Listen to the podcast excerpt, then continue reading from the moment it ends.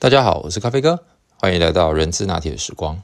今天想跟大家聊一个比较轻松的话题，跟人资并没有太大的相关。呃，今天的这个主题想要聊的是关于办公室座位安排的这个话题。呃，很多公司我们大概都可以发现，在规划座位的过程当中，一般来说，如果是高阶主管，大概都会有属于自己的办公室。那如果是一般的中阶主管，他可能用的是所谓的 high partition，可能就是这个隔板比较高一点。那至于其他一般的基层同仁来讲，大概不外乎就是排排坐，哦，那甚至于是呃一个类似长形的这个桌子，然后呢一个一个挨着，那面对面，那左右两边大家这样坐着。那今天为什么会想要聊这个话题呢？其实是来自于呃过去的一些经验，来跟大家做个分享。比如说，很多主管他为什么要有办公室？很多同仁就会觉得，哎，那主管就在办公室里面，那门就自己关起来，在里面忙什么，我们也不知道。那以咖啡哥自己个人的经验跟感受的话呢，我觉得。呃，高阶主管的办公室其实是有它存在的必要性。原因呢，其实我自己认为啦，不外乎有几个。第一个就是在呃寸土寸金的这个时代，公司的会议室大家其实都一直是在呃这个叫做被 occupy 哦，就是大家可能已经 booking 到了下个月、下下个月，甚至于是呃有些单位一次。就把它定了一整年，因为呢，可能每个礼拜有固定的会议，又有专案会议等等，所以呢，有些时候往往突发状况就定不到会议室。而这个时候，如果主管有属于自己的办公室的话，那可能人数规模不多，或者是纯粹是呃部门内部的简单沟通，那就可以请同仁们进到办公室里面来，大家能够呃很快速的呃讨论一下问题，集思广益。那快速的做出结论，这是第一个。第二个呢，还有的原因就是我们都要做年度的绩效面谈嘛。那不管是每季啊，或者是随时遇到一些重要的状况，那或者是每季、每半年、每一年，那这个时候呢，如果主管拥有自己的一个办公室，当我们在跟同仁们进行绩效面谈跟回馈的时候，它的隐秘性也会比较高一点。那这是第二个，那第三个呢？其实我觉得也蛮重要的，就是呃，身为中高阶主管，我们要面临到的压力其实是非常多的。那也遇到了很多不同的状况，所以在情绪的调试上面，可能上个会议刚开完，那回到办公室，如果我们是坐在外面的桌子，其实那一种情绪难免就会这个。呃，表现在我们的表情上面，所以身为一个主管，他毕竟还是人，他也需要有一个小小的空间或环境来缓和一下自己的情绪，因为不能够把嗯其他的这个问题带到我们的团队里面，因为每个同仁其实也都是会察言观色嘛，总是会看一下，哎呀，主管刚刚开会来开会回来，那哎，怎么好像是喜滋滋的？那还是是哎，怎么这个若有所思等等，所以呢，主管为了做好自己的情绪管理，所以我认为拥有一个属于自己的办公室，稍微冷静个十分钟，那也是很好的一个做法。那这个是关于主管的部分。那以一般中大型企业，如果是在属于这个大型的办公环境里面，我们大概不外乎可以发现。呃，大概就是一条走道，从头走到底。那可能左边都是面外面的阳光，那那一排大概几乎就都是中高阶主管的位置。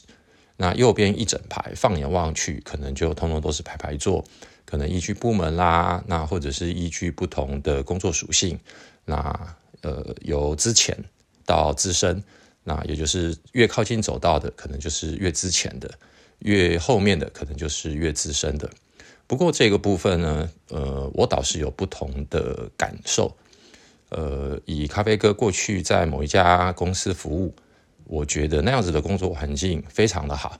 就是呃，让小组成员不是用排排坐的方式，它有一点类似像呃八卦图的这个概念啊，也就是它是四个人为一个小区块，每个人背对背，但是中间呢，它又有留了一点点的小空间。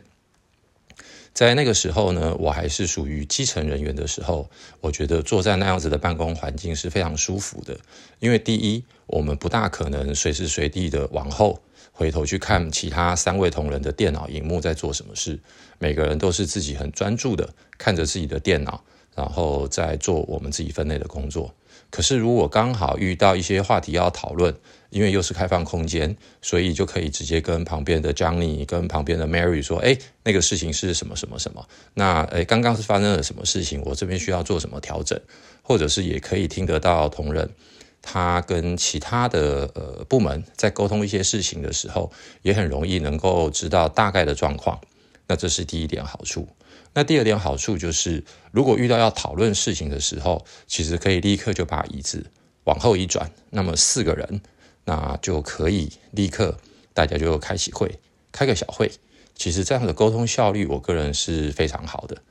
那我也觉得是非常舒服的。那当然啦，可能大家还是有些时候中午吃饭啦，或者是下午买个下午茶点心，在吃的时候，大家也就刚好顺势就把椅子转过来，诶，稍微花个十分钟、二十分钟聊聊天。那因为当时服务的公司是属于这个比较年轻的呃这个时代，所以呃老板也不会那么的严格要求说上班时间不准聊天打屁。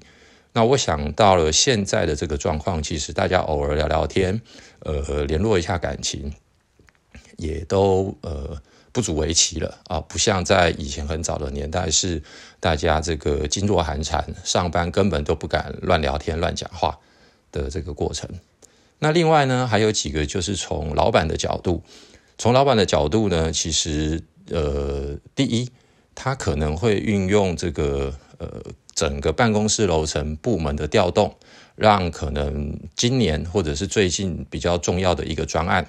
就会把这些相关的单位全部调动到同一个楼层哦。虽然可能是不同的大型的这个隔间，但是呢，就会变成彼此的沟通也会相对的快速跟紧密。甚至于是可以运用所谓的敏捷的看板管理等等，那在大家的公用区里面就放起了这个敏捷看板，那随时随地每天早上的时候就能够快速的 review 一下今天很重要的事情跟应该要完成的任务等等，这也是一个办公室座位很重要的一个呃想法跟做法。那还有呢？其实有两个东西反而是比较有趣的。我观察到，就是万一今天，呃，你是被冷冻的那一个人，我发现很多的老板他往往就会把你哦，那当然你可能是比较属于管理职或者是中高阶主管，他就会把你放到跟他的办公室比较近的地方。那因为冷冻嘛。所以，可能你其实也没有太多的事情，甚至于你可能也就没有再继续的带领团队，但是你还是主管的 title。那总经理或董事长时不时的开会啊，或者是早上上班中间进出的时候，他就会往里面瞄你两眼。那其实这个时候，你大概自己心里就有数了吧？因为他就是看你现在的工作状况。所以我觉得这也是一个蛮有趣的现象。那还有一个就是我称之为叫做外放边疆，怎么说呢？可能呢，其实你的这个团队带领的相对是好的，所以呢，他也很放心。那我们身为单位主管，也会不管是定期或者是在必要的时候，都会主动的来跟总经理做沟通。所以呢，他对于我们在日常管理、团队管理还有任务的执行，他相对是放心的。也因此，他可能就会把我们放到离他位置比较远的地方，甚至于是不同的楼层，因为他认为所有的事情都能够在他的呃掌控之下。所以，其实今天谈的蛮多的哦，就是我觉得办公室座位其实有它的艺术。那也有它背后的一些呃操作或想法。那如果今天我们被交付的一个任务就是，呃，公司可能要重新规划，或者是要搬迁到新大楼，不知道各位听听友们，您觉得您会如何来规划这个新的办公室座位，让同仁们不管是在任务的执行、个人的隐私，或者是在沟通协作上面更加的顺畅，而且重要的是又有温度又有效率。那欢迎各位能够在下方的连结，在我们的 FB 社团里面，呃，留言一下，提供一下我们您的宝贵的经验跟想法哦。今天就跟大家聊到这边，谢谢大家，拜拜。